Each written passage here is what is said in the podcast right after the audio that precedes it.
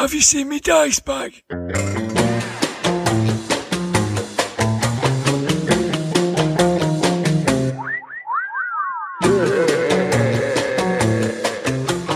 Grognard Files.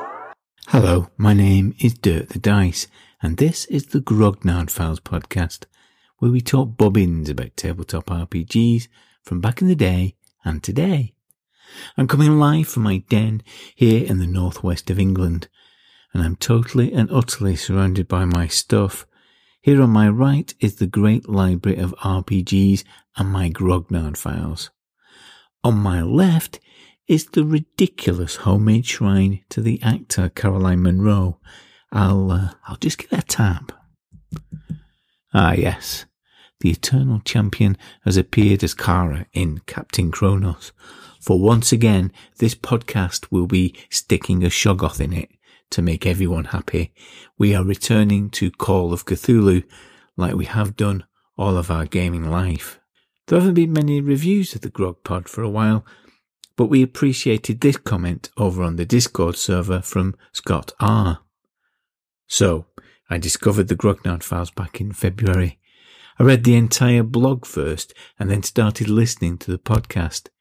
It quickly became my favourite thing to listen to and lulled me to sleep on many nights. Don't worry, I rewound to hear the stuff I'd missed once I'd fallen asleep. I've truly enjoyed listening and loved the community that exists around it. So it is with sadness that I report that I finally caught up with the podcast and must now wait and I'm constrained to one podcast a month. Please keep up the great work here, Dirk the Dice, Blythe, Daily Dwarf and Ed and all the others who've made such a great community, podcast and blog experience. It was great to virtually meet Scott at Virtual Grog Meet last month and admire his large wedding TARDIS. Thanks for sending the message. Reviews, likes, subscriptions is what keeps us going, so thanks for taking the time to do it.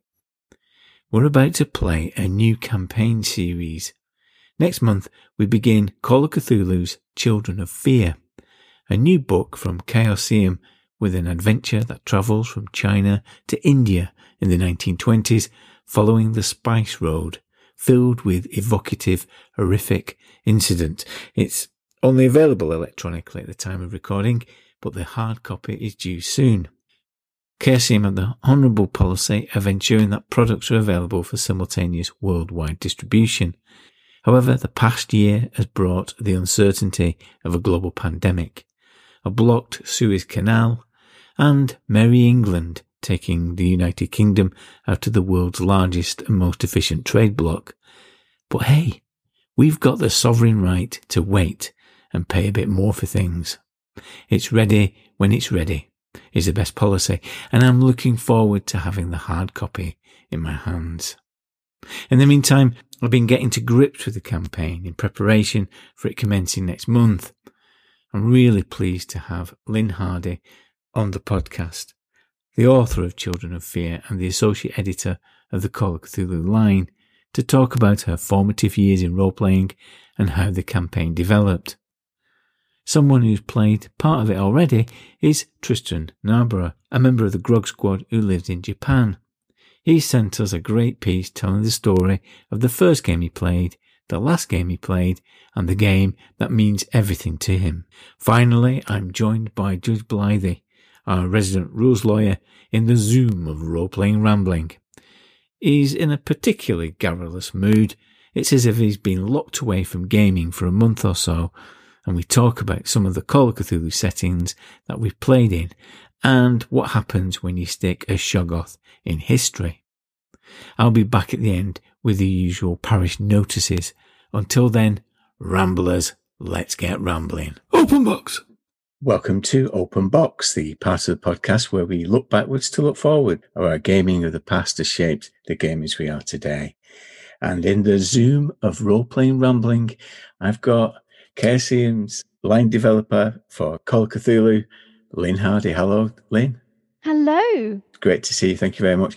I think I, f- I need to start with an apology, Lynne, because I was introduced to you at a convention at UK Games Expo. Do you remember conventions? I do, vaguely. And I was introduced to you in the bar and I said hello. And then Pookie, my chaperone, turned up in his little waistcoat and said I had to go and get the last train. Oh, and so. I was I was dashed off across the the Ballardian NEC, leaving a glass Doc Marten boot on the door. So I, that was it. so, so so sorry about that. Trains wait for no man or woman. Absolutely, yeah. So so where in the world are you at the moment? So we we Newcastle is sort of like at the top of the triangle. We've got Sunderland to one side and Durham to the other side, and we're somewhere on that in that triangle. oh, it's beautiful around there, isn't it? I've It to It's gorgeous around here. Yeah, yeah. We're not too far away from uh, Penshaw Monument, um, so you know we can go and say hello to the Lambton Worm every time we feel like it. Yeah, I've spent some time in Craster. Um, it's on that lovely up coast. there. Yeah. And uh, so the first question we always ask is, uh, what was the first game that you played, and who were you playing with? It was RuneQuest, Oh, and I was playing with um, a group of uh, friends I'd made at Freshers Week in university. Uh, uh, John Wilson, um, Richard Bull, uh, James Derrick, um, a guy called Jim Davis, uh, and I think also someone called Matthew, but his surname now is escaping me because that was 1989, so I am allowed to start forgetting people's names now. Uh, I'd gone to university. I knew about role playing games. I'd never played one. And uh, I went to Freshers Week. I was in the, the late and much lamented Ethel Williams Hall at Newcastle University out in Long Benton. Uh, and because it was three miles out and the metros didn't run very late, it had its own bar. So they had their Freshers Week party in there, their first night party. And I wandered down in my Seattle Seahawks top. Uh, and this, you know, this group of two or three lads came over to talk to me. Um, because they were quite impressed that someone actually had a Seattle Seahawks top because they were not easy to get hold of at that point in time. Um, and you know, I, I used to watch American football with my dad on Sunday afternoons, and it was a you know big thing that we did together. And so John and Rich, probably James came over to talk to me, and we got chatting. And then it turned out that they were role players. They were all a year older, but had decided to stay in halls because it was just cheaper and easier. Uh, and Ethel's was a really lovely hall of residence as well. So we started chatting. I became their friend. They invited me to join their gaming group. So John um, gave me Shirley the Dwarf, who was somebody else's character. I inherited her. Apparently, she might have been a him originally, but nobody was entirely certain because the beard was a bit confusing. Uh, and yeah, I loved playing Shirley. She was absolutely wonderful. So that was my introduction to gaming and to Chaosium products in general. yeah. And so, how long were you playing that for? Then was it a, a campaign or Oh, was it it was just it series was of um, one-offs? John basically had been running RuneQuest, I think it was second edition, since he'd been at school, but somebody'd stolen all of his rule books. So he ran it all from pretty much from memory and whatever scraps he'd managed to gather. Uh, so it was just sort of like a homebrew campaign and it involved all sorts of, of nonsense. Um, we ended up with a long running vampire nemesis uh, who just dogged our every every footstep. And you know, one of the last things I remember, the closing part of the campaign was us escaping in a boat as the Crimson Bat came down to destroy the city we just fled. it was great. I really enjoyed it.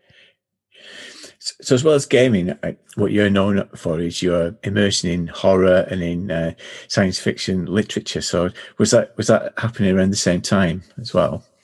I'm, I, I mean, when I was small, I was very much, I liked books about horses and ballet and dancing. Um, and it wasn't actually until um, really my third year at comprehensive school when my English teacher, Mr. Kirk, uh, one of our set books was The Dark is Rising. And it was kind of like, wow, th- this is amazing stuff. I love this to bits. And we also did the OWL service a year later with one of our other teachers. Um, so, you know, we got to do some really interesting literature. Uh, we also did one called I Am the Cheese, which is a, a book by a Canadian author, which is really, really creepy. And with all three of those, it was a case of where you, you were set like you, you must read this chapter by the next lesson. I kind of read the entire book. Um, for all of them because they were really interesting.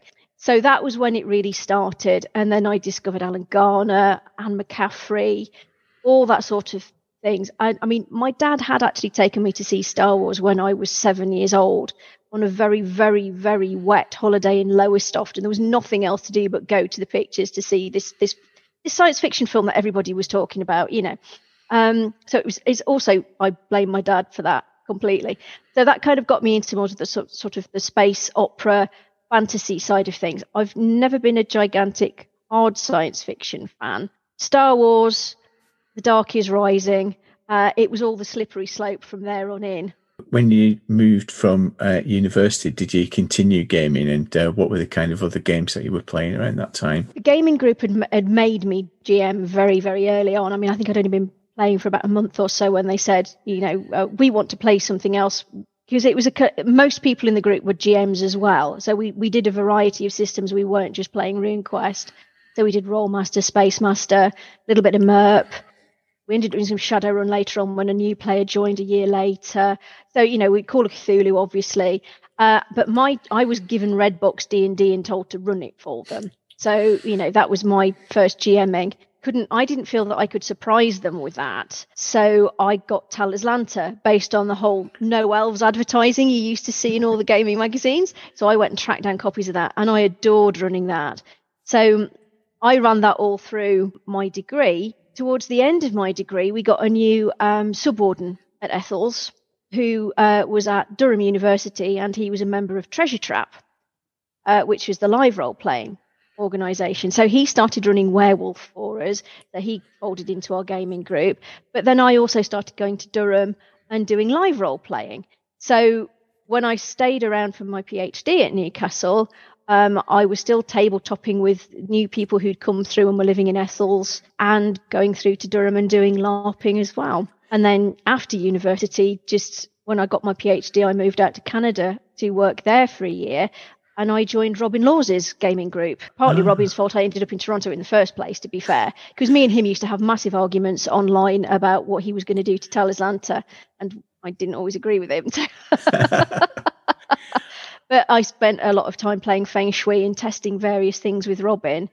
And then whenever we went back to visit Toronto after that on holiday, we usually used to fly in on a Thursday, roll straight off the plane into Robin's game group as uh, me and Richard, my husband, as guest NPCs. So we got to play test all sorts of wonderful things with Robin's group going on over the years, which was how, of course, I ended up working on Dying Earth. Of course, we'll, we'll come back to that. Uh, Talislanta is an interesting one, isn't it? Because I don't know the game, but that's kind of uh, very setting rich, isn't it, as a game? Incredibly setting rich game, yeah. So it was this this whole world uh, with and, and, a whole choice of um, sort of like character archetypes that you could pick from the D20 system, uh, and it it made sense to me. I loved the world and the storytelling, and I felt that I could tell the sorts of stories I wanted to tell in that. And it was one of my happiest moments because I created a little campaign um, for for the, the, the guys to run through, um, and they had a mentor figure. And at the end of it, he just he sort of their last scenario was basically escorting him to get him to the place he wanted to die because he knew his time had come. He was old, he'd done everything he needed to do. Um, I got into so much trouble for not warning them that this is what was going to happen and the fact that they didn't get to say goodbye to him. Um, I, properly. So I thought, like, okay, I'm, I'm, obviously doing something right. The fact that they're sufficiently invested that they're annoyed at me that they didn't get to say their fond farewells to their mentor. I didn't realise that you were part of uh, Robin Laws's group. So what's Robin like as a games master? Oh, it's a huge amount of fun. Robin was very inventive. And of course, that the whole thing is that we were testing all sorts of different bits and bobs. Um, and it was a really friendly and welcoming group. Um, that the interesting thing with Robin's group was that they were they were great at coming up with plans and then talking themselves out of them. so I became the element of chaos, uh, which was a huge amount of fun. Um, you know, I would they would come up with a plan. I'd go right, we're doing that then, and then they just kind of get swept along. So it it was great. It was really interesting to to see Robin GMing, be involved in him developing new systems, new setting, new games and things. Um, and you know, they I I spent a lot of time with Robin and Val, um, his wife, because they, they effectively adopted me because I didn't know anybody else out there apart from them and the games group. It was largely his fault. I actually applied for well actually i wrote a speculative letter to the research department at one of the hospitals in toronto not realizing they actually had a link to the department i was doing my phd in in newcastle. So i got the job on on that. Yeah no i'd i like you said i'd argued with robin on message boards about what wizards were going to do with talislanta and then i'd actually met him at gen con in milwaukee in 1994 uh, and we'd we'd had a meal together in a in a restaurant, and I think that's the same time I met Rob Heinsoo. Uh, and yeah. we'd sat and we'd you know we'd got on really really well and kept in touch after that. And then when I was looking to go do research in North America, because that was always sold as the, the great the great adventure of you know of research is to go go do something in North America. It's fantastic. So yeah, uh, the job was terrible, but I really enjoyed being in Robin's gaming group. for, for some reason, I have always associated you with uh, LARPing because I've heard stories before about um, your, your, your experiences of LARPing. Now, bear in mind that my only experience of LARPing is um, going away for a weekend and being hit by um, cricket bats by my friends. That's all my only experience of doing it. It seems to have been a growth um, thing in the 90s. Is, is that true to say? Treasure Trap, really quite old now. Um, Durham University is one of the oldest live role playing societies in the country. God, it's been well over 30 years, I think. Well, well over 30 years, because heck, it's. um, it, it, but it has had this real sort of renaissance and coming on, and it's it's gone. I mean, when, when we speak about LARP, you know, our foundations in it were pretty much you got dressed up in tap medieval costume, you ran around the woods hitting each other with foam swords, gaffer swords. It's a lot more sophisticated than that now on the whole. What most people think of as LARPing now is what we would have called an interactive mm. uh, rather than, you know, sort of like the running around the woods. I don't like mud and I don't like being cold and wet. So the whole running around the woods thing was was never a huge amount of fun. Um, plus the fact I could never work out the damage system. So as soon as anybody hit me, I used to just fall over because that meant they left me alone for a start and it was easier than trying to work out all the maths. We used to have a once a week social called the Interactive, um, which was the bit that I really, really enjoyed, and that was a lot more fun for me. From that, we made really good friends. It's how I met Richard, my husband, as well, because he was at Treasure Trap, because he was at Durham University. And then things kind of developed, and we were doing something. We were involved in something called 11th Hour, which was people who'd been in Treasure Trap who were friends, who were then running weekend long events at youth hostels uh, where there was a great deal of interactive social stuff, but there was also an overland so that you could run around and hit things with with your gaffer swords. Uh, although they were usually a lot better quality at that point. And that just kept kind of developing and sort of like, you know, our friend base expanded. And then I got involved in something called Company of Crimson, which was being run by Friends of Friends, which was a Victorian LARP with mythosy overtones and then that developed into um, the League of Crimson, which was 1920 set. And then that developed into Codename Crimson, which was set during World War II. And then all of us got real lives and got really far too busy for doing any of this nonsense. So that kind of went by the by. Um, and it's now mostly Rich who does the LARPing. And he goes off to these amazing ones at Polish castles and stately homes and things and, and runs around, you know, sort of doing Downton Abbey and, and wizardy stuff. And so, how did they play out? Are you given a, a scenario and uh, some character tips, and how do things result are resolved? Because does it remove the gamey aspect to it, or what? Um, it depends on what you're doing, because the the British style is actually quite different to sort of like the European Nordic style. Uh, I've not done a huge amount of Nordic LARPing, um, but the, the, sort of the British style is you get your character and you have certain goals that you want to achieve through the course of the event. So you you have your information, you interact with characters, and you're trying to achieve your goals as you go.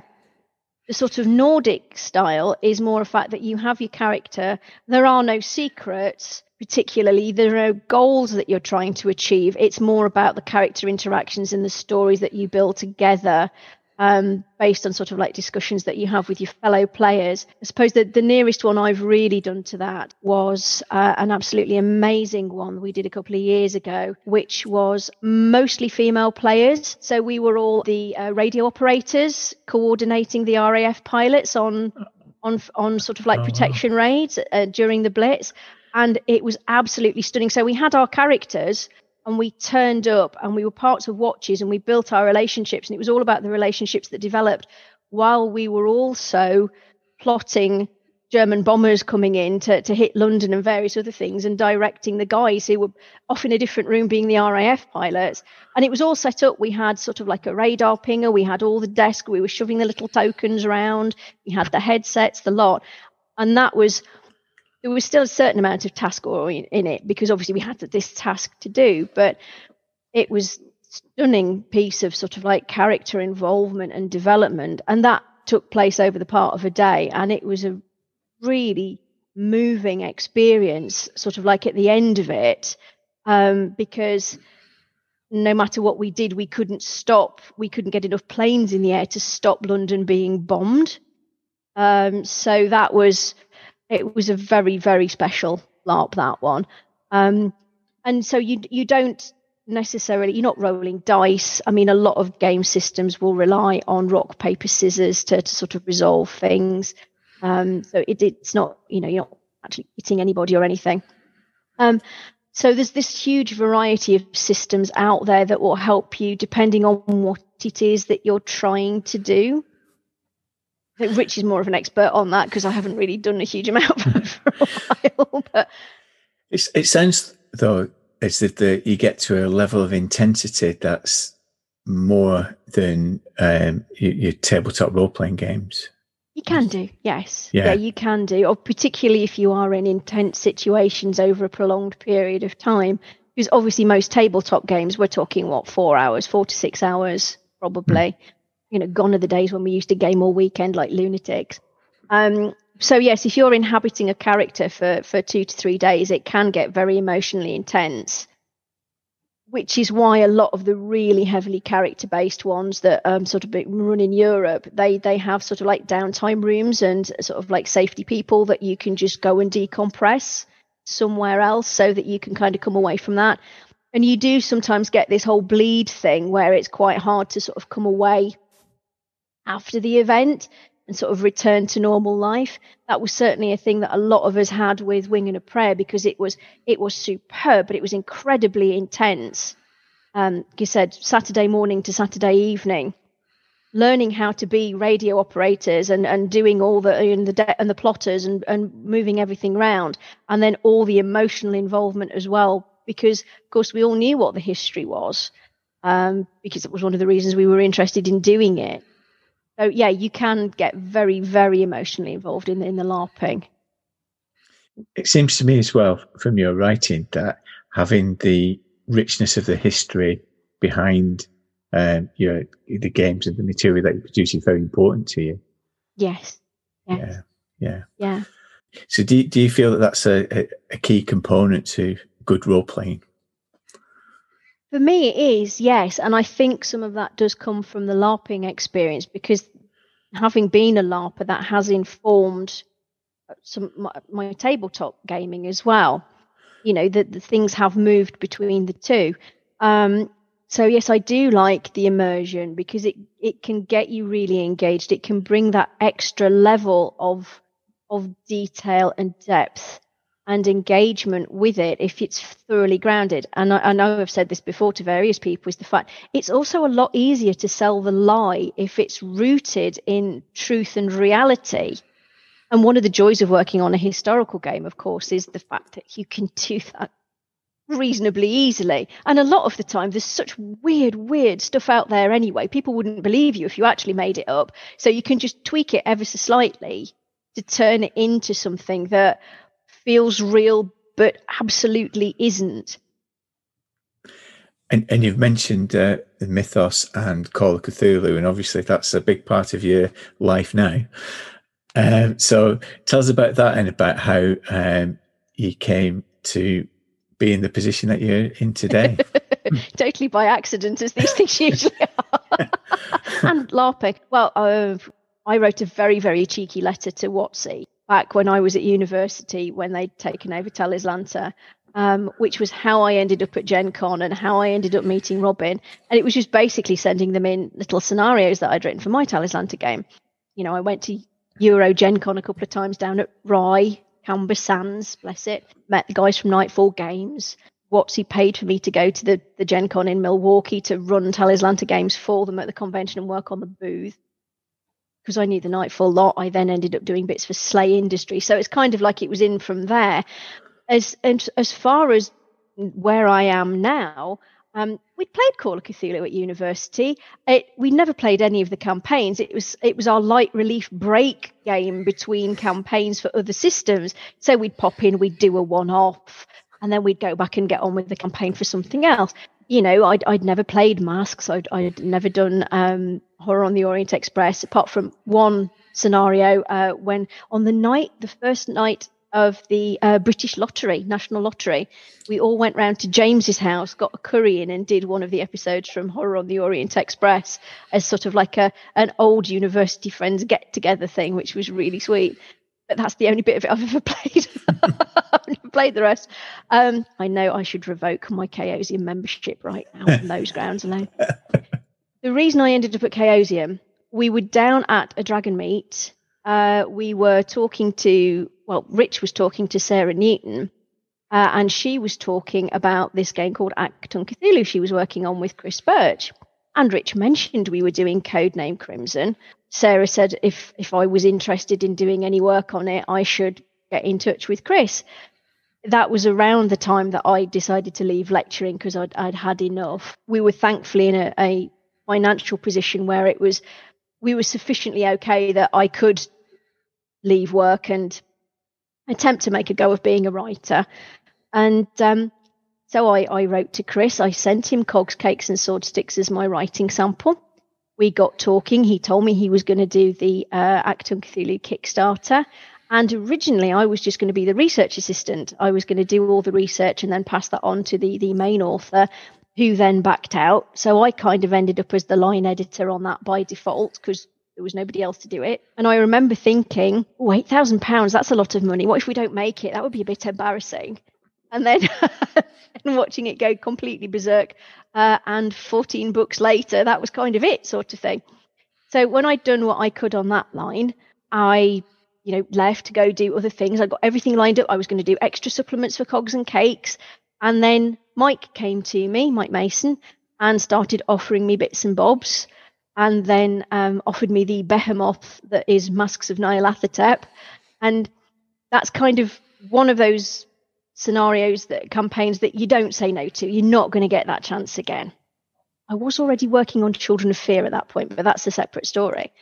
And uh, so, yes, that's how it. And sort of Masks of Nyarlathotep was really my proving ground to show what I could do. And then I was, you know, taking on more editing work for Chaosium. And then was it two or three years ago now? I was actually taken on full time um, as the associate editor for Call of Cthulhu, and then following on from that, of course, there's the Rivers of London. And we are about to start uh, Children of Fear. We're very excited about it. Next month, uh, we're going to start the campaign with my group who've uh, been through Two Headed Serpent and so they, they're very keen uh, to, to, play. So tell us something about this because I know that it's been a long time in the in the development, hasn't it?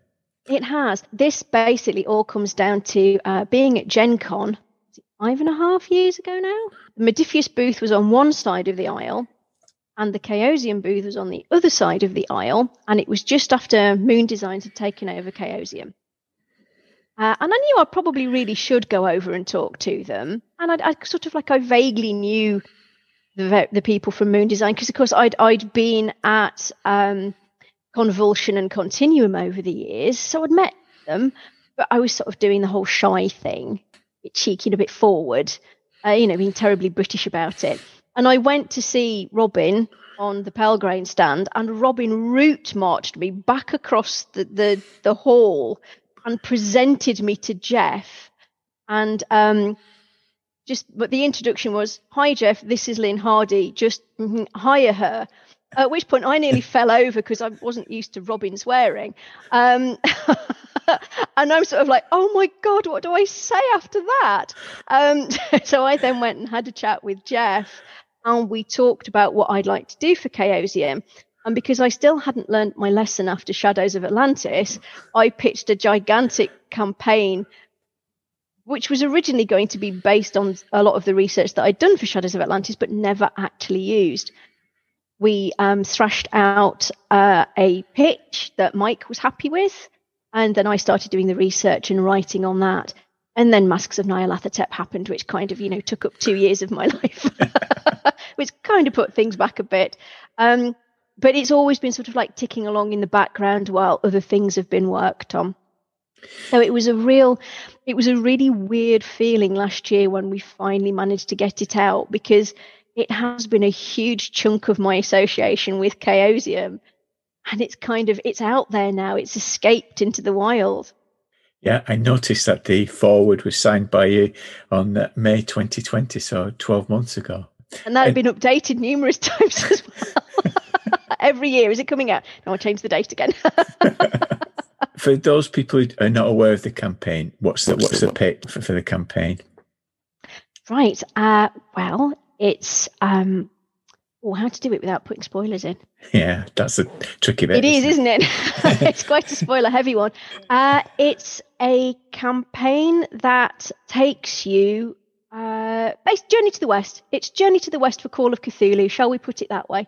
Because it was very, very heavily influenced by the story of Journey to the West, which to those of us who grew up in the 70s and 80s in Britain is Monkey. And, and it is a, a very uh, rich and detailed journey, isn't it? The experience of traveling through Asia it is part of the experience of this, isn't it? So, mm-hmm. tell us about the, the research and uh, some some of the uh, things that have inspired you to uh, go into this area like you said, originally it, it, it, wasn't actually intended necessarily to be that. This is one of the really weird things where the research told me that I was looking in the wrong direction. I'd, I'd had this discussion with Jeff about various things, but I'd I'd got all these interesting notes on India from Shadows of Atlantis um, about different myths and legends that I thought would make an interesting basis for a campaign.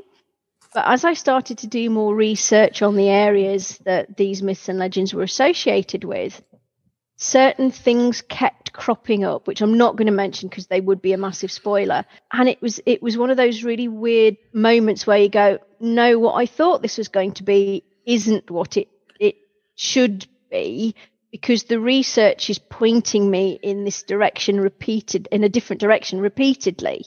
So it's well, why don't we go and have a look at that then?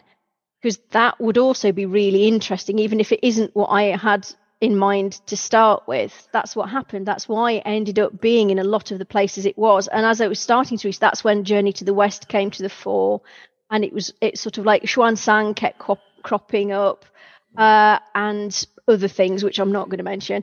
Um, so it's like, no, let's let's go look at those. Let's see what we can use of those to incorporate in, and, and that's really where that campaign came from it's fair to say, isn't it, Lynne, as well, that there's moments of uh, real horror in this as well. I think it's the first time I've read a supplement where the hairs on the back of my neck have stood up.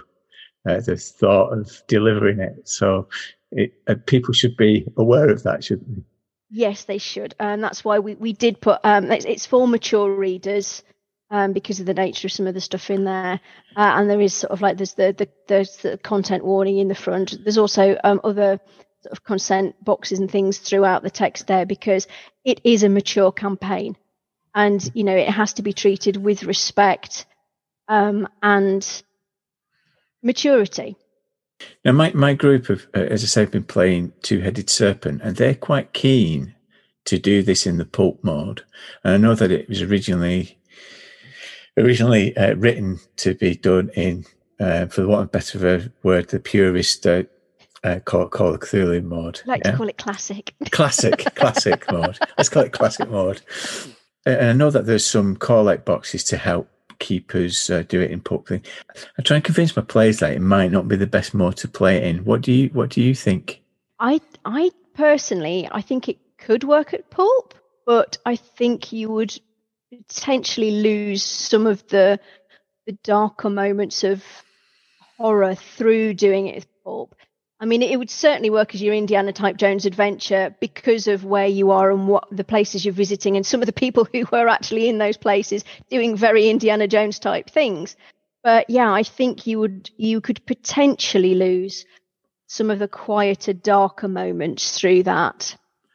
The other thing I'm concerned about is you've taken a lot of time to be culturally respectful. I, would worry that if it was in a pulp mode, there'd be a it's that superficiality of uh, potentially a pulp that you would lose some of that kind of reverence for the subject matter. You might, you might, yes. I would, I would hope not. Um, but it is a potential danger if if people do sort of go totally gung ho on it. Yeah, there is that potential danger. Um, obviously, as a white writer writing about campaigns set in in you know sort of like northern Asia, you do have to be respectful because it's not you know it's not my heritage. And that's why I uh, we had oh, thankfully he volunteered um, although we were going to go look for someone otherwise. Chris Watkins um, did, and his his wife. They checked all of the Buddhist stuff to make sure that that is all legit. There is nothing in there that is offensive or that I've misunderstood. Uh, you know, so that's that's all been checked out. They're both ordained Buddhist uh, priests, so that you know that's all been taken care of. Because the last thing I wanted to do was cause offence on that front. And yeah, you know, part of the reason for setting it there was we know that most of the players are going to be white Westerners. Part of the underlying idea was the sense of horror caused by the mythos, but also the, the sense of not really understanding where you are in the world because this is an unfamiliar part of the world. And we're hoping that people won't just play white characters going through it, but we understand that a lot of people will but yes, that that whole one of the reasons for choosing that area is because historically, certain bits of it there was very little known about at the time, uh, and there is that culture shock to help just sort of unsettle the characters even further. So they're totally out of their depth. You know, it's not horrible things happening in a familiar surrounding. None of their sort of usual support mechanisms or methods of contact are available to them. So they they are much more deeply involved in the, the horrible things that are going on around them. Yeah, and you know, after initial read, I've learned so much about the area and uh, the geography and some of the uh, cultural aspects of it. So it, it's, a, it's, a, it's, a, real achievement. And you know, I know that you've been working on Nyarlathotep, and I think it's right that Chaosium revive some of those uh, classics. But I think genuinely that uh, Children Fear is going to be a classic of the future. You know, I, I, do hope that people take it up and and start playing it because it deserves to be played. Thank you. You're making me blush now. well, I'm looking forward to playing it. So thanks, thanks for uh, spending this time with us, uh, Lynne. And uh, you're coming back to face the Games Master screen. Oh, uh, Uh, is it scary? You'll be fine. cup of tea. I, I, oh, I, would do as a precaution. okay, I'll get a kettle on then. Thanks.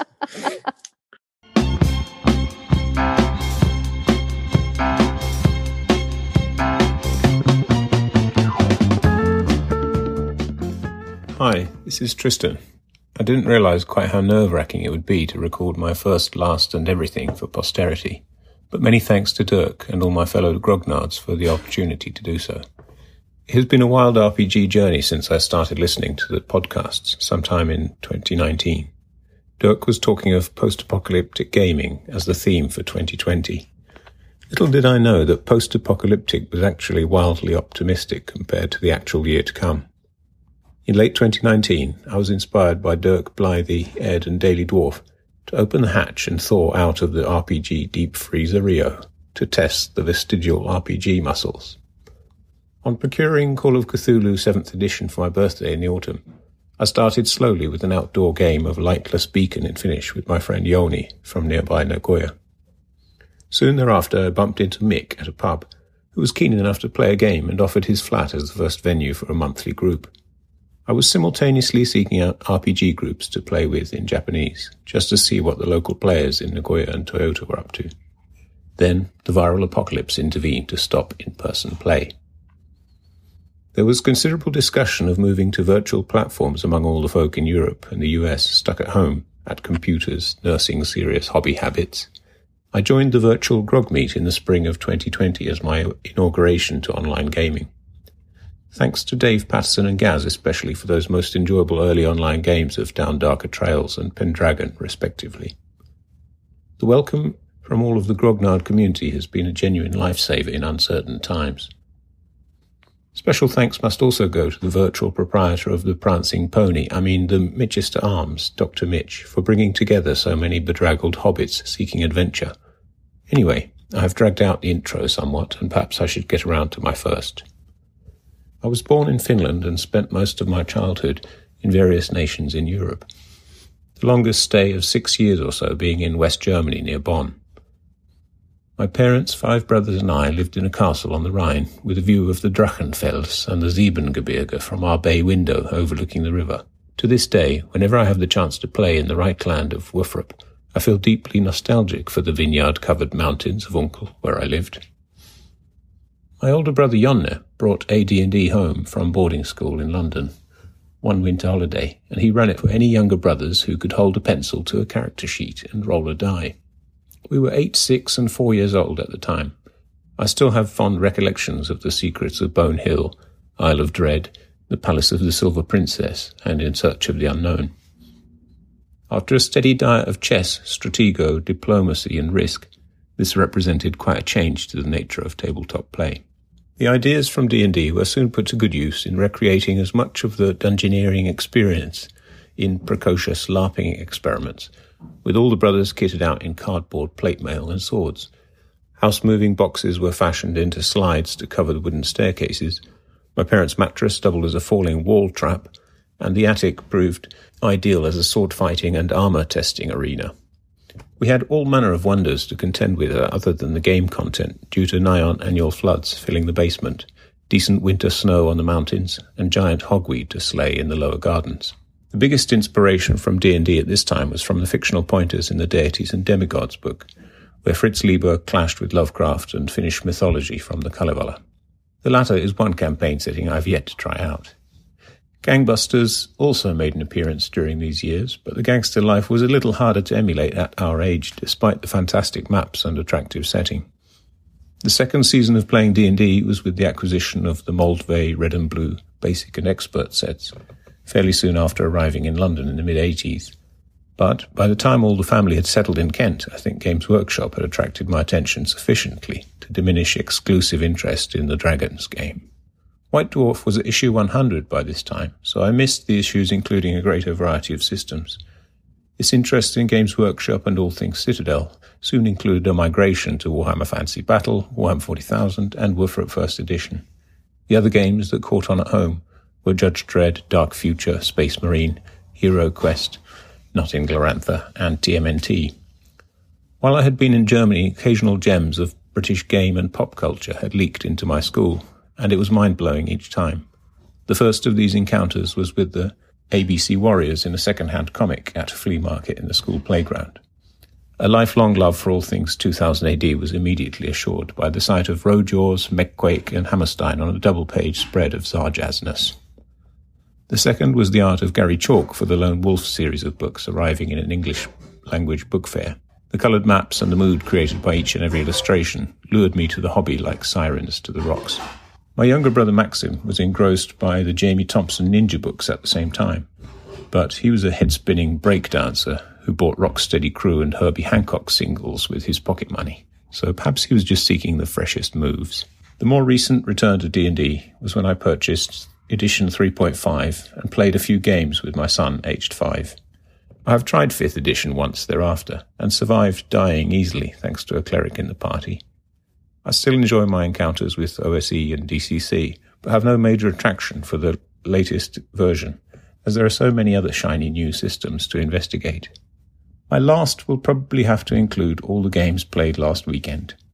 I dodged a bullet by not signing up for weekend overtime at work, and spent many hours on my regular games, as well as two games at the North Star science fiction themed convention, run by Graham Spearing and Dominic Mooney.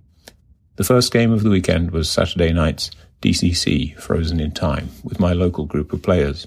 The second was a 5am session of Children of Fear with a globally scattered group from California, Manchester, and Helsinki. The third game at North Star Convention was Mothership on Saturday morning UK time.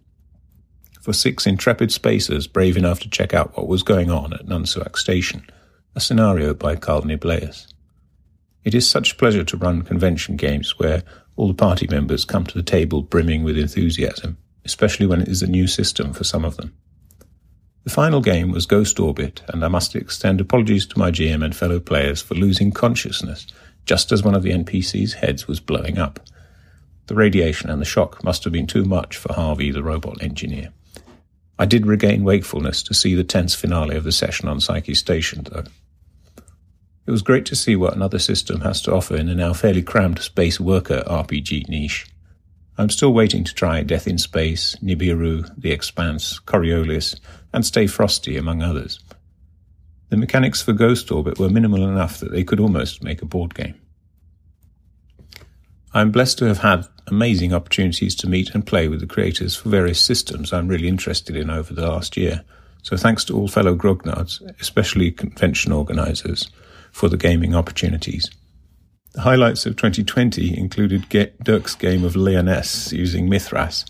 I still recall the smell of that mackerel in piquant blueberry sauce, with the gustatory equivalent of mild horror. Lynne Hardy's introduction to Children of Fear with the Cyan chapter as a one-shot was a brilliant taster for the epic Asia-spanning campaign. An awesome game of diplomatic intrigue and hunting filled Hawkmoon with Jason Durall, and a couple of magical games of RuneQuest's Broken Tower with Diana Probst. It seems my gaming habits have coalesced around Chaosium published systems – now I fear that Pendragon will be seriously alluring when that appears in the new edition too. My everything is Call of Cthulhu for a variety of reasons. The first session I played of it was as a teen with my friend James, who lived on the far side of the woods near my house in Kent. He's now a doctor, living with his family in Australia, so perhaps there was something terrible enough to drive us to the other side of the world from those peaceful Wealden woods of old England. A game with investigators driven insane and devoured by hounds of Tindalos, which had appeared out of the corners of rooms, finished up well after dark. It was enough to scare me half to death on my lonely walk home. It was also around this time that video cassette and beer nights included the fantastic Stuart Gordon Reanimator and From Beyond films, but I didn't get a copy of the game for myself at the time. Instead, I devoured the works of H.P. Lovecraft. The feeling of cosmic existential dread in the game has drawn me to Call of Cthulhu in the 7th edition in a way I never really experienced for earlier editions. My first copy was actually a 6th edition in Japanese, bought two or three years ago.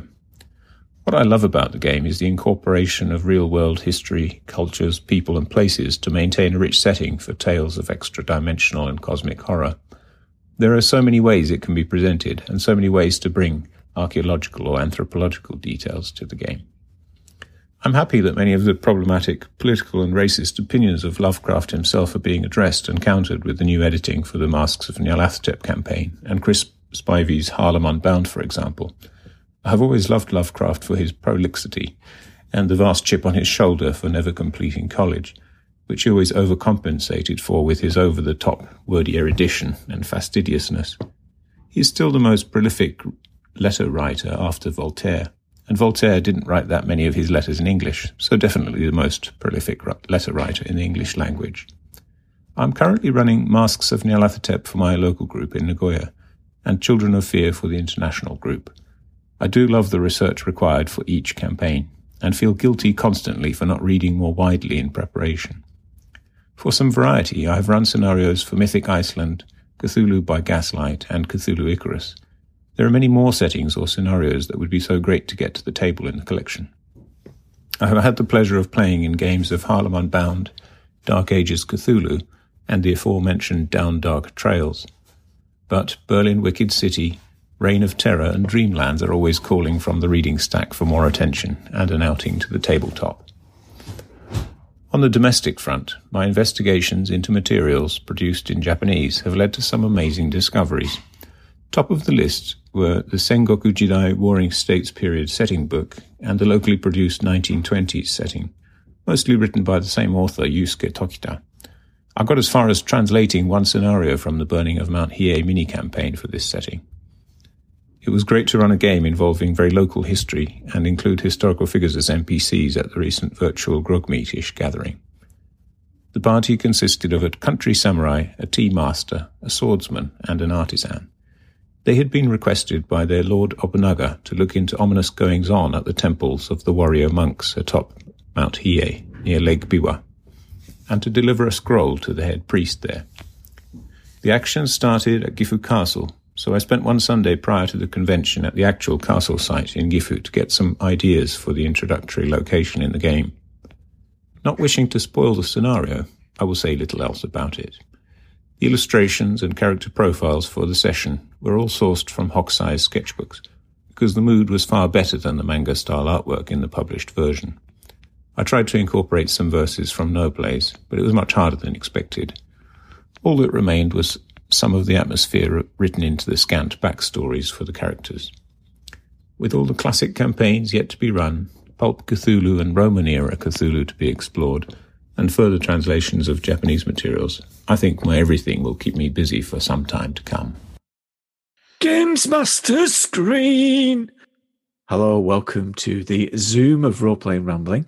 I've got uh, Blythe with me. Hello, Blythe. Hello, Dirk. It's been a long time since I've seen you. I've been busy. Maintaining the smooth running of democracy. I wouldn't go far as to say smooth running, but yeah, maintaining the running of it. Yeah. It's this part of the year that I feel like how Santa's mates must feel abandoned for several weeks. Yeah. Yeah. Disappear into the world of elections and then emerge again, blinking at the sunlight. Uh, perhaps not Santa, a deer hunter like Robert De Niro in The Deer Hunter. We don't talk about your tour of duty, do we? We don't talk about No, what we happened. don't talk about it. Mean, I've been trapped in a little hut playing Russian roulette. But it would have really been easier, actually. It'd been simpler. You don't know you weren't there, man. It's good to have you back anyway. Okay, and today we're going to be talking about Call of Cthulhu, and in particular Call of Cthulhu settings, because let let's face it, we're coming back to it, aren't we? We're returning to Call of Cthulhu. Why is it the game that we always return to? Because when we came back uh, into the hobby after that period of deep freeze, it was the Mass Master Knife set that we did. We had a, f- a bit of period where we fell out with it, but it's back. We're back with it. Why is that? I think someone pointed out this when they did their first, last, and everything, where they said, you know, it was their everything, not because it was the favourite game, but it was always there. And I think it, it is a game that it does have a durability to it. I, I, I think it's two things. I think one is it does have a multitude of settings, historical settings.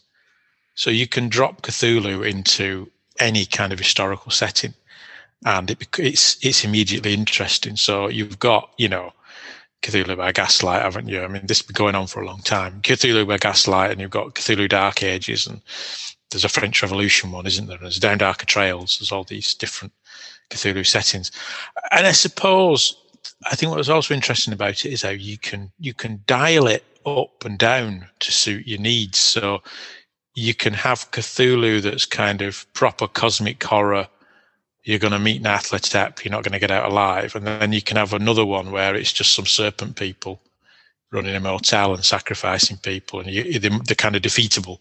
And you can do everything in between, can't you? It's it's a very very flexible game. Part of your criticism of it before, you were saying, well, all you wanted to do is be Indiana Jones. I think it's changed. I think that's changed. And I think you have changed your attitude towards it. We've played Pulp Cthulhu, and whilst I wasn't Indiana Jones, we got a chance to play characters who were like that. And once you've once you've done that for a bit, I suppose you then start to appreciate other more subtler varieties of Call of Cthulhu. Get that out of your system a little bit. You've got Cthulhu there on the shelf, so you know you can do it again. And then you begin to look at regular Cthulhu, for want of a better term, in a slightly different light. So rather than it being frustrating, you go, ah, well, I'm not frustrated anymore because I've got Pulp Cthulhu. I can do that with Pulp Cthulhu. It works really well. Um, but but I can I can now go back to Cthulhu and go, ah, right, well, there's there's this other subtler stuff going on that I can play around with. I think yeah, Yeah. that's part. I think you're right. I think you're right because I know that when we did the uh, fungi from Yuggoth, you were feeling like he wanted to do something and wanted to intervene or uh, prevent this cosmic horror from happening, and he felt it wasn't fun to have that agency taken away. But what I've seen in some of the scenarios and one shots that we've been playing is that you've grown to accept that and mm. run with it a bit more rather than wanting to fix it or put it right is actually just have the experience of it and take on the horror that it brings. So I agree, I agree with you. I think the fact that we've had Pulp Cthulhu has made classic Call of Cthulhu better. It has because you, you can, rather than being frustrated with classic Cthulhu, you can go, well, Pulp Cthulhu is is there that's doing what I want it to do. And now this is this the classic Cthulhu doing something else that I can get into and appreciate. I think that's I think that's true. Yeah, and it's it's interesting how I've got a, a friend who whose son got into D and D, and he's kind of son's fourteen now. His son's into D and D, and the next game he got was Cthulhu. The second game he got was Cthulhu, and he enjoys Cthulhu and gets a lot out of it and finds it really interesting. And I think it's because it is it is a very flexible game. You've got the monsters, you've got all that range of monsters in there, haven't you? You've got some terrible slobbering thing that lives in a lake that could eat you, or, or you've got other things that are a bit more subtle. It's a good range of monsters that can do a range of things, and you can play it at a range of levels. That's been part of your charity work, as we call it, isn't it? To try and yes, bring on. Yes, yes, get him off fifth edition. Well, it, it reflects what we've been doing, isn't it? We've been playing uh, fifth edition in Eberron for 12 months on the back of playing Two Headed Serpent, and we're going to rest D&D 5e for a while, maybe for a long while. Maybe for a long time, yeah. yes. And we're going to go into Call of Cthulhu, Children of Fear as the uh, yeah. uh, campaign. And it's going to be a long running campaign because it's going to be a monthly thing. And uh, going into it, I've I've started to now think about it, think closely about uh, setting it up, and uh, because I think when I put it put it to the players, everybody wanted to do it in a pulp style, didn't they? They were keen to do it in a pulp style on the back of yeah. uh, Two Headed Serpent. But after reading it, I do want to dial it down and not have it as high pulp as we had it for Two Headed Serpent. Just don't think it'll fit. So I'm not allowed psychic abilities or uh, weird science. Just have you as competent people in the real world. Well, again, I think that's the nice thing about Pulp Cthulhu that you can you can again. I suppose it, it, it echoes what I've said about Cthulhu generally. That it's interesting how in Pulp Cthulhu you've got that sort of dialability of being able to ratchet up the pulp and ratchet it down a little bit. I think that's probably the best way, best best thing to. I mean, I, obviously, I've not I've not read the campaign because I'm playing in it, aren't I? But but looking at it on the surface as you do, and that's probably right. It doesn't seem that pulpy, and it's not written for pulpy. I mean, Two-Headed Serpent is written for Pulp Cthulhu, isn't it? Yeah, and that comes across in the scenario. But but Children of Fear is not not specifically written for pulp. It has call out boxes to help you enhance it for uh, Pulp yeah. Cthulhu. But as I've been going through it, I've not been convinced by those call out boxes. And, you know, the way that it plays in my head is I feel that you need to experience the horror of it rather than be able to punch it, punch its lights out. Yeah. yeah. Yeah. Just do it. You, you could do it as just regular Cthulhu, couldn't you? I could, but somehow I think it, it won't be accepted by the, the group because, mm. you know, we've been doing in the book club, we've been doing Robin Laws's guide to good games mastering.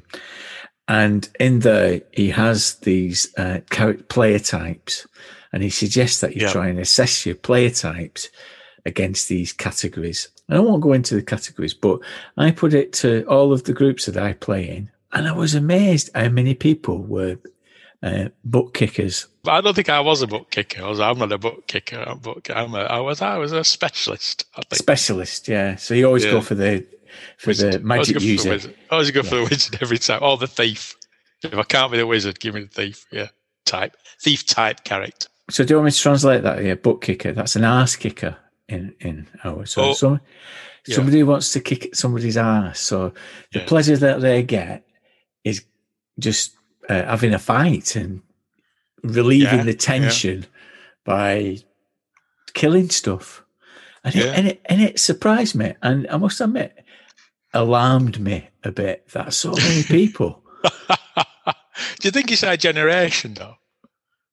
Do you think do you think it's our generation that comes from like because let's face it, we come from the generation of people who got into role playing via you fight monsters and get treasure.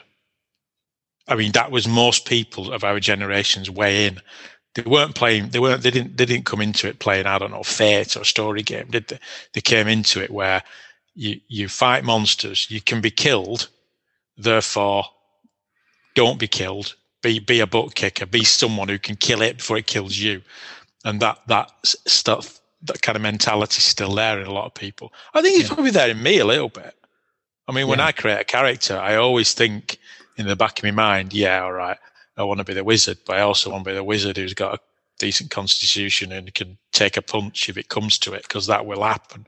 There's still that mentality there, and I think I think it comes from that that we we all probably come from a background of of, of lethal games. When when you got into role playing back in the day, they were all lethal, so you died a lot. You don't want to die and you spent a lot of time fighting things. Whereas if, if you got maybe if you got into it in the last ten years, you were playing some story game which is quite hard to die and being killed isn't part of it, and it's all about creating a story.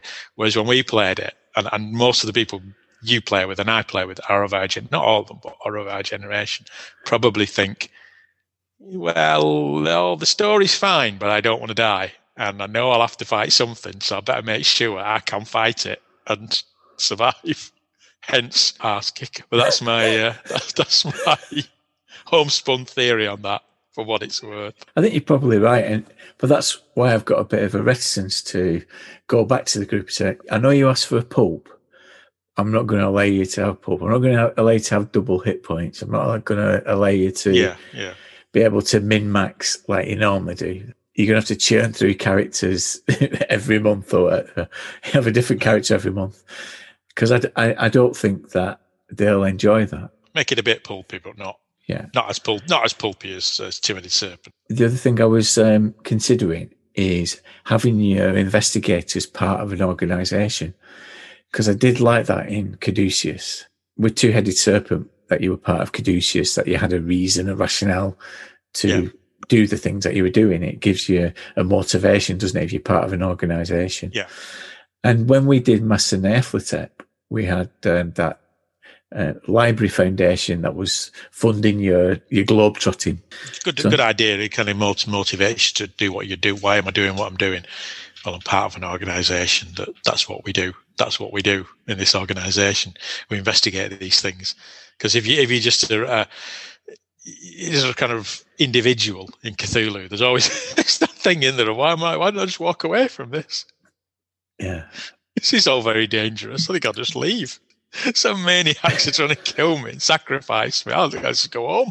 I'm going to go back to haberdashery or whatever. Or Yeah, whatever, whatever I come from. Yeah, yeah, some some academic. I'll go back to university. I'll leave, leave this. Forget it. But if Yeah. you're part of an organisation, I suppose it gives you a, a sort of drive that you you, Yeah. you have some greater purpose, and that's why you're in an organisation. I'm going to give I'm going to give the occult a swerve and get back to social sciences, where I'm on safer ground. Well, I'm saying, yeah, of course, yeah. One of the things I was going to do, and uh, this is a bit of uh, me uh, tinkering. I don't normally tinker. Here's my bit of tinkering. Tinkering with what scenario? No tinkering with the rules. Oh, my with- with anything. whoa, whoa, whoa, whoa, whoa! I know. What I are you? know. That isn't like you, is it?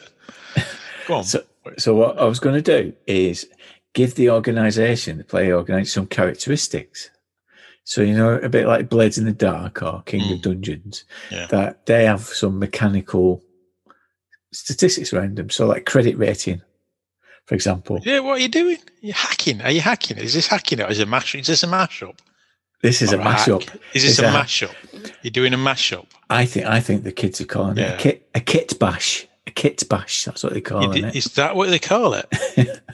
well, don't. Right. I thought well, I was thinking if you gave it some characteristics like credit rating, you could give it even a library use. So you could actually phone up and see they could do the research for you, couldn't they, in the back office? Yeah, that's quite a good idea as well because sometimes you don't want to spend uh, skill points on boring stuff like that, do you? Again, the book the book kicker mentality. That's why I'm a book kicker as well, but you, you, there is that problem, isn't there? Of want you're spending points on on on knowledge based things that you think this will be useful at some point. History, it'll be useful at some point, but only at some point and then I might fail the role. So yeah, having a back office who can who can do the research for you is a quite a good idea because it frees you up to to develop the more yeah survival and action skills rather than yeah having anthropology at eighty percent, which which might at some point be crucial, but only at, only at one only at that particular point. Really, Yeah. you know. So it's not worth having. It's, it's a bit like Phil had uh, botany, didn't he? He, had, he put a lot of points in botany, and for the whole campaign over was it two years? We Yeah. played it, and Yeah. there was only one occasion when botany would have been relevant. He didn't turn up, did he? He He, it. he, he couldn't couldn't make the game. Yeah. yeah, that's goes to show, doesn't it? But yeah, if you've got a kind of organisation that you can contact that has contact with botanists, so you can you can do that. Yeah, that is quite a good idea actually. And, and here's my next bit, right? I was thinking of giving the group, the organisation, luck points that you could buy. So it's only, it's only, you, they don't mm. refresh, Yeah, but they could get you out of a re, out of somewhere. So if you're in a desperate Yeah. situation, you could call on the organisation as a luck point I to like get you it. out. I like it. I like it. I like these two things. But a word of warning: don't make a habit of it. Right. Don't don't be mash, doing mash. Don't be kit bashing all the time. I, I think these are good ideas, but don't make a habit of it. I don't know how I feel about that. I know. rules as written. I am a rules lawyer. Rules start lawyer. making your own rules up. Do- I need to submit them for approval before we have the game? Do well, you think? ha- I consider I consider this this conversation is is a submission, and I, I approve. Don't keep doing it. Don't do too much of it. the gavel goes down. The gavel goes down. You may do uh, those two kit bashes. Yeah, they're all right, but um, don't make a habit of it. I'll try not to. I'll try not Good. to. All right. This Cowie Norland Vexes Gaming Rexes or whatever it is. Thanks for the intro, Dave. I'm Steve, host of All Anthrex's Gaming Vexes, a podcast documenting my ongoing mission to run or at least play all of the RPGs that I seem to be incapable of stopping myself buying. and you'll see me uh, frequently uh, fiddling with something in my hands. Each episode, I get together with a group of fellow gamers that have either played a game I've run or who've GM'd a game for me. We chat through what we've enjoyed about the game and some ways we could have improved the experience, whilst making a series of terrible jokes along the way. Was it hot chat action? Sometimes we con game designers who really should know better to come along and talk to us about their games, and maybe run an actual play segment to give us an idea of their vision for their game. I've told this story before, won't bore anyone. Our topics range from old school favourites like RuneQuest through to some of those newfangled narrative games all the cool kids talk about. When you listen, I want you to feel as though you're sitting around our gaming table, taking part in our post game chat and helping dispose of the last of the crisps and ale. I'll just wax my bowstring and think about the death of the tainted. Oh no, 898. So, if you like listening to people droning on excitedly about games in a range of regional British accents, All Anthrex's Gaming Vexes is the pod for you, and you'll find it on your podcasting app of choice. On occasion, you may even hear something really insightful, but I'm making no promises. Over to you, Dave. Point to bonkses and make it a titan. Keep it high.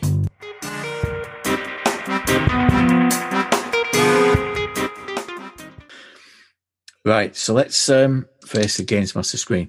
So I'm going to erect this keeper's screen in front of us Okay, that's nice. to hide my secrets. Of course, the keeper's secrets. Now, there's only a limited number of uh, settings here because these are the ones that we've played, and I put them on Yeah. a table, Yeah. and I'm going to roll apparently at random Mhm. to reveal uh, some of these areas, and then we can have a chat Okay. about them. Okay, and our experiences of playing in them. Here we go. Forty-four.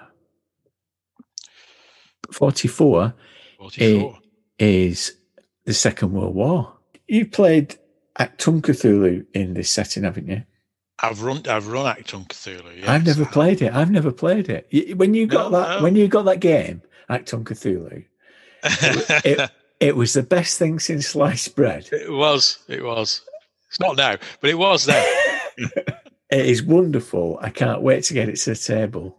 And Yeah. I've never played it. I've never played it. So You never played, but I ran it at cons. I did. I did a few few games at conventions. Yeah, of it, and it is good. I got the. I, I played the Fate version of it. There is a Savage World, the Savage Worlds version, wasn't there? And there's a, a traditional Cthulhu version of it.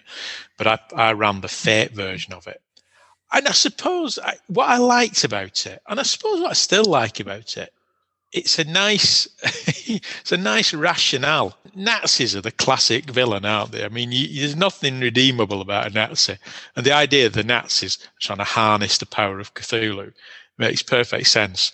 And the idea that you're you're the allies and you're trying to stop them. I mean, it's not always that you're trying to stop them. It could be an adventure where you just discover.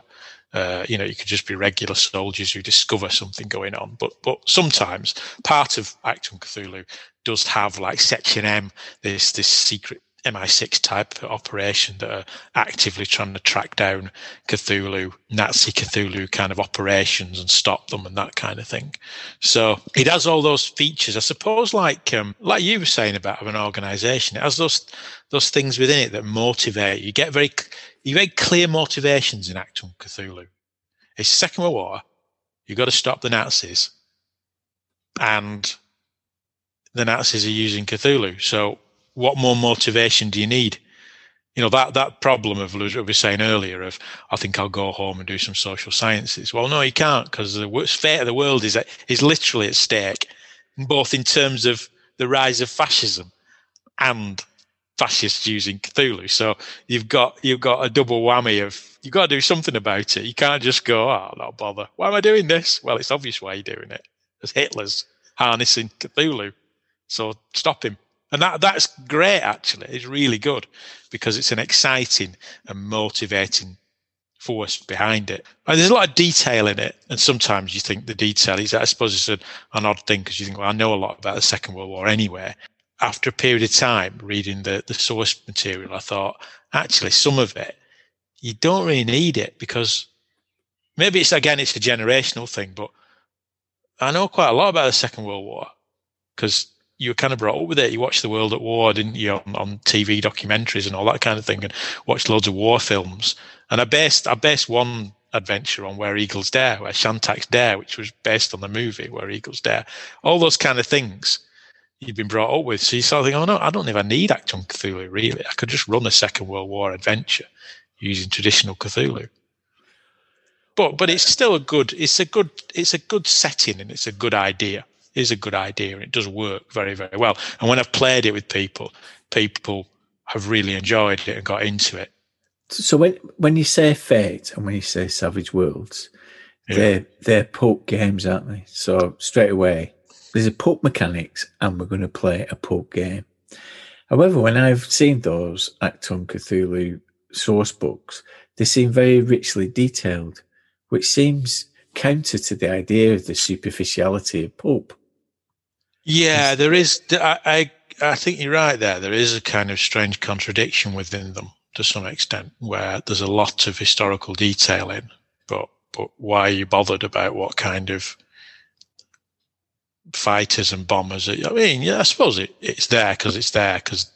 All right, it's at your fingertips, all the facts, but yeah, you're right. You don't, you know, you sort of think, do I really need all this detail if it's a pulpy Second World War thing? And I think, I think there is. Th- th- That said, I think there is a little bit of inherent contradiction in it as well because it does talk about there's there's bits of it that talk about making it real and you know that the Nazis are not just there to be shot. They are people and they might be misguided and some of them were just regular soldiers and that kind of thing. So in a way it's, it's sort of there's a kind of tug of war going on in it from the pulp side but also an historically accurate side as well which I, I know what you mean. It kind of sits at odds a little bit and, and maybe I, I wonder whether when I ran the the Shantaks Dare scenario, I think maybe I, I was drawn to recreating a war film because I suppose it short circuited that dilemma of is it pulp? Is it trying to replicate the Second World War in some way? But if you do a film, then it's a film, isn't it? So it's pulpy by by its very nature. It's pulpy. Where Eagles Dare is a very pulpy film with people running around shooting people. so that's and people enjoyed that. But I suppose it's a way of sidestepping that that dilemma that is is within Achtung Cthulhu about well, you know, is it yeah, is it pulpy? But it's giving me all these facts. But then some of the NPCs are very pulpy. Some of the, the, the evil Nazis in it are very, very pulpy villains. So, yeah, it's got two things going on at once, really.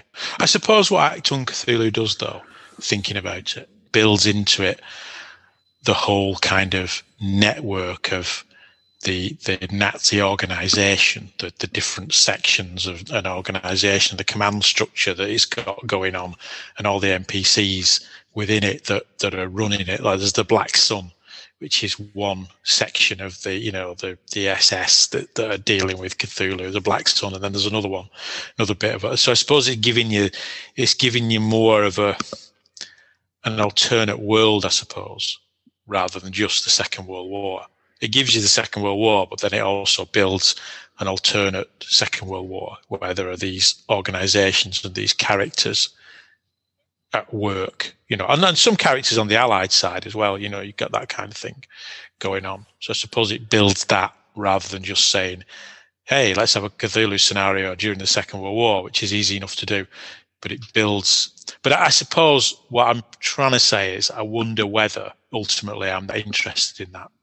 Yeah, I was interested in Cthulhu in the Second World War, but I'm not sure I was that interested in all this kind of detail about the different sections of the Nazi machine that are doing this and who's doing that, and lots and lots of background on NPC. I know that's not. I'm not sure that's relevant. I used one of the NPCs, for example, in where Shantak's there, and there was a load of load of details about him. I think he was killed within 20 minutes. Just to pick up a point that you were saying earlier when you said that the good thing about using Call of Cthulhu or using um, Cthulhu in your games is that you can have scaled kind you can have those kind of pulp adventures but you can mm. also have something that's a bit more t- equally terrifying but not as cosmic and recently we played of this mental know nothing which is in the good friends of jackson elias's fanzine for Cthulhu, yeah. Call of Cthulhu and that is a World War II scenario where you drop behind mm. enemy lines, you're on the way to the Rhine,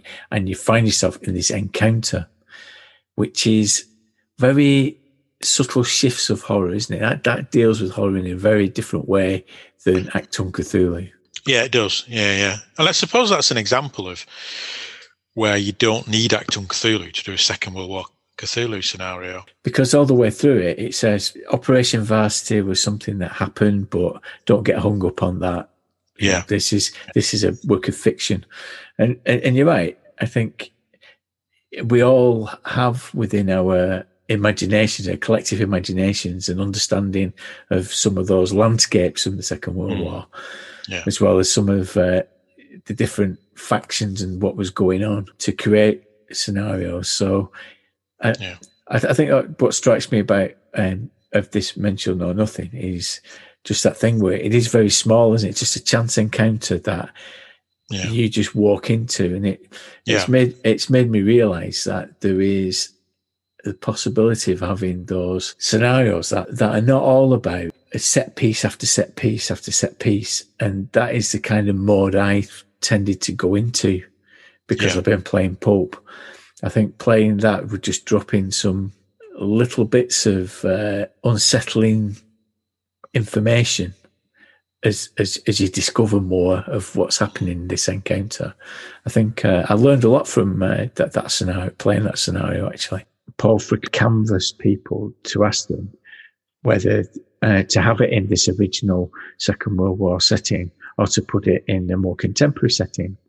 But having played it, I can't imagine it being any other time, despite the fact that it didn't have all that kind of information behind it or infrastructure. It was just a, a essentially a farmhouse encounter. Uh, but I suppose the setup of it is you're, you're parachuted in, so you land.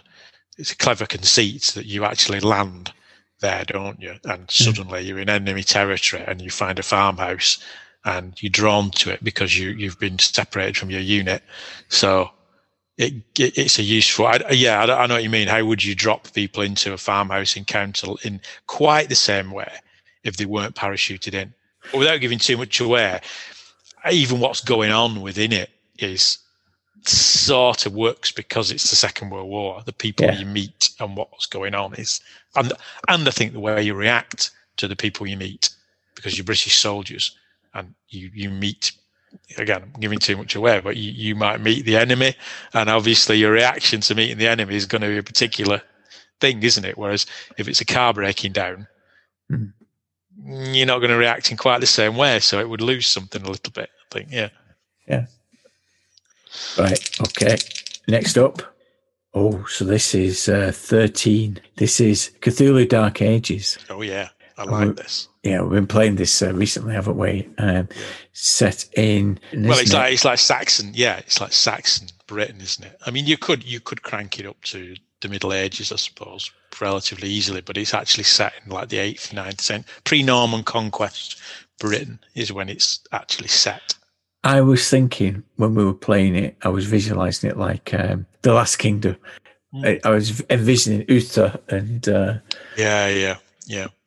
No, I love it. I love it. I- It's strange, really, because I think for a long time, I uh, that's just going to be like a D and D, isn't it? It's going to be like a ro- RuneQuest or something, isn't it? So re- really, what you're doing is it's swords and shields and and Cthulhu monsters. So what's it's not going to be any different.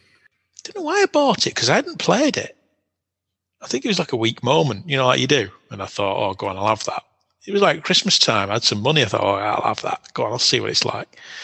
And I do think it's really, really good because it's it's absolutely not D and D or RuneQuest with Cthulhu monster, and it gives you lots of detail about Saxon society, Vi- Vikings, Brit- Britain at that time, and it is really, really good. And the Cthulhu stuff fits in really, really well.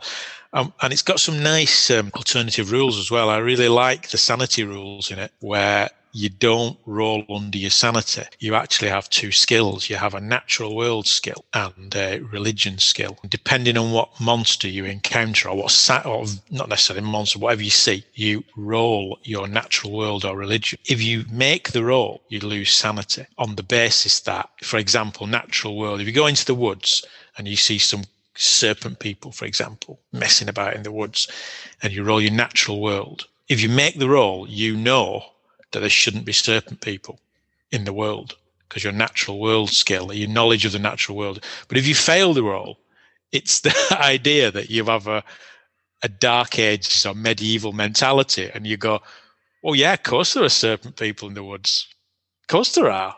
Everyone thinks there are. Everyone believes that there are because it's the dark ages, and people think there are monsters. So when you see a monster, if you fail your natural, and the same with religion, if you fail your religion role, certain depending on what kind of thing you encounter, you you just go, oh yeah, yeah. I mean, it's terrifying, but um, of course there's a dragon in the woods. Yeah, of course there is. Which is not a neat twist on the sanity rules. So the more you know about the world, the more likely you are to go insane. Whereas if you're, if you're some kind of Saxon bumpkin who believes all the superstitious nonsense, you're more likely to stay sane because you just think, oh yeah, yeah, there's ghosts, goblins, all sorts of stuff. I think it's a really neat, neat rule that, that makes the game actually a little bit different, a little Yeah. bit, a little bit of a twist in there. What I nice. liked, what I liked about uh, playing it is that it is very it, the way that it's presented. It there's a lot of atmosphere with it, isn't it? It it really builds on the dark woods and Yeah. that kind of thing. But the other the other thing is, you know, normally with Call of Cthulhu, you are an individual alone in the world, facing the horrors uh, of the cosmos in a lot of cases. And it's very individualistic, but I didn't get that sense. You felt like you were part of a community that was under threat. yeah that that is part of it that it you, you are part of a community you're not you're not like an adventurer just off on your own investigating stuff. The idea is that you all live in communities because it's the Dark Ages and the world is dangerous. And there are Vikings in the north and behind you stockades. And there's also like hierarchies as well. That's why it doesn't feel like swords in Cthulhu. It's not like that. It's more subtle and there's more going on. And it's, re- it's really good and, and well done. You know, the, the research in it is good and interesting. There's plenty, Yeah. plenty to go at. Because those hierarchies come into play, don't they? Because in some ways, depending on your character archetype or your career, you've got certain limitations of your influence and what you can Mm. do within the world. And I suppose Yeah. that's true of the 1920s and that kind of thing. But you feel it more acutely, I think. There's all kinds of rules and laws, conduct and way to behave that the that the setting really draws upon, doesn't it? Yeah. And, and I like the idea that there's kind of Christianity and paganism there at the same at the same time. Those kind of conflicts of religion and religious beliefs that are going on than you imagine. It's very, very, very good actually. Really, Yeah. really enjoyable. Yeah. Yeah. I need to run some more of it actually. Okay, last roll on the table, and that is a zero zero. It's a hundred. I've rolled a hundred on the table, No, fumble. And this is Cthulhu in space. Judge Blythe Blythe, I put it to you. Dirky, dirky, dirk. Yes. I'm the funky bunch. I put it to you that Cthulhu in space is impossible. What do you mean physically? Like we're never going to get there. We're, we're the only, the only, the only thing we could do is pay Richard Branson a lot of money to get there. So it's a Ponzi scheme, and it never going to get there. Do you mean as a scenario? I think we I think we used to have these conversations when we were kids, weren't we? That we said that Call of Cthulhu is science fiction. It's more more akin to science fiction than horror. There's horror elements in it, but it's a science fiction setting. You know, as Lovecraft presented it, as far as we're concerned, it they're aliens, aren't they? They're aliens that are Yeah, they're not. in- They're not super. They're not supernatural, as in they're not vampires and ghosts. And, However, I think it's an impo- impossibility to do a good space based Call of Cthulhu thing. And I think this is a challenge for us, right? Hmm. I like setting these challenges and then not resolving them. That's they're not resolving them. Yeah, it's part of it, isn't it? yeah.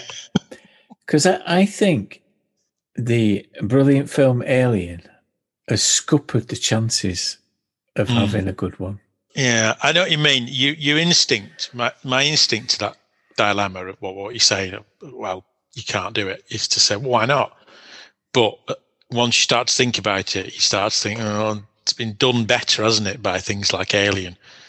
And that's that's the bar that you're trying to get to, isn't that? That would be the bar you're trying to reach. And then if you're trying to reach that bar, just go and buy Alien RPG. How do you present a scenario or a campaign to your group of players without them instantly picturing in their head that it's going to be alien? Well, there's that problem. And I suppose the other issue with Cthulhu is that the whole premise of Cthulhu, whilst it is a very flexible game, but one of the key premises is the serpent people or whoever. Keep talking about serpent people. You know, the Mi-Gos, the serpent people, the Shoggoth, whatever it is, is, is alien and terrifying to these ordinary people. So whether you're a dark, you know, whether you're a Saxon warrior or a cowboy or a World War II veteran or whoever you are, these things that you're seeing are alien and unwor- otherworldly, aren't they? And that's part of the crux of the game, isn't it? Hence why the sanity rules exist, because you've seen something that is incomprehensible. Incomprehensible, isn't it? That you've seen a, a shantak flying ahead over you or something like that. But I suppose if you take it into space, well, you could you could do it kind of like, well, all right, this is space, but no one's ever met an alien. But almost once you're into that territory of space, seeing something alien, well, you're in space, aren't you? You've seen something alien. You're in space. What were you expecting? Yeah, You it know, comes, if you, if you, if you say, if you say, yeah, it comes to territory, doesn't it? If, you, if you're astro, if you're space explorers and you land on some colony and then you encounter some weird alien, well, yeah, The whole potency of Cthulhu is you are you, you're not you open that door and you're not expecting to see this amorphous creature. So a precondition of Call of Cthulhu is that it's on Earth. Yeah, it's kind of grounded in some in some sort of reality. Yes. Yeah. How, how about like, let's let's see how far we can go with this, right? how about the dark side of the moon? A signal on the You dark could- side. of- uh, yeah, I think you could probably get away with it if it was NASA astronauts set five years in the future when they're building some lunar colony. You think, all right, you, maybe you could get away with that. That would perhaps feel okay. But I think if you're doing a spaceship's far future Cthulhu, nah, not sure, not sure. I remain to be convinced on that. So that, I think that's a challenge. I'm going to give a name check to um, Paul Badowski's uh, Valkyrie Nine because that's an that's an attempt to uh, Hmm. take Cthulhu into space. But I've not played that, and play's the thing, isn't it? So Maybe we want to- should. Maybe we should. Uh, you need to get that on the list, and, and and so we'll see. We will see if our us just talking, because that's what this is. Us just talking. Whether us just talking is right or not or wrong. yeah. Probably wrong. Usually is. But there's a whole host of settings that you know the the Reign of Terror, set in the French Revolution. I've got that. I really want to run it. That's a Yeah, that's that's good. a good Yeah. scenario. Yeah. Harlem Unbound. You know, I'm I know New York quite well, and I'd be able to do that quite quite well. Uh, that's another Yeah. setting I'd really like to explore. Yeah. One of our catchphrases we said is stick a shoggoth in it. Are we saying after doing this that sticking a shoggoth in it is enough, or do you think that it needs a little bit more?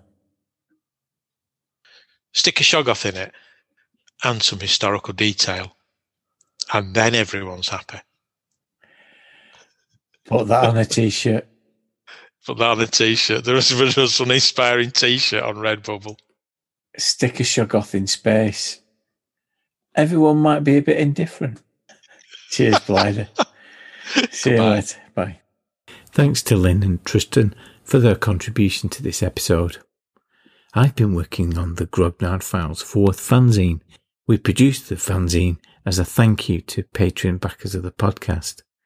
This time, it's not a single zine, but a bundle of no less than four little handmade efforts.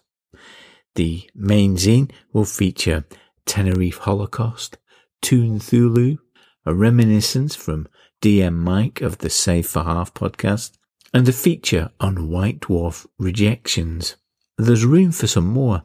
I'm interested in personal stories and artifacts and ephemera from your gaming past.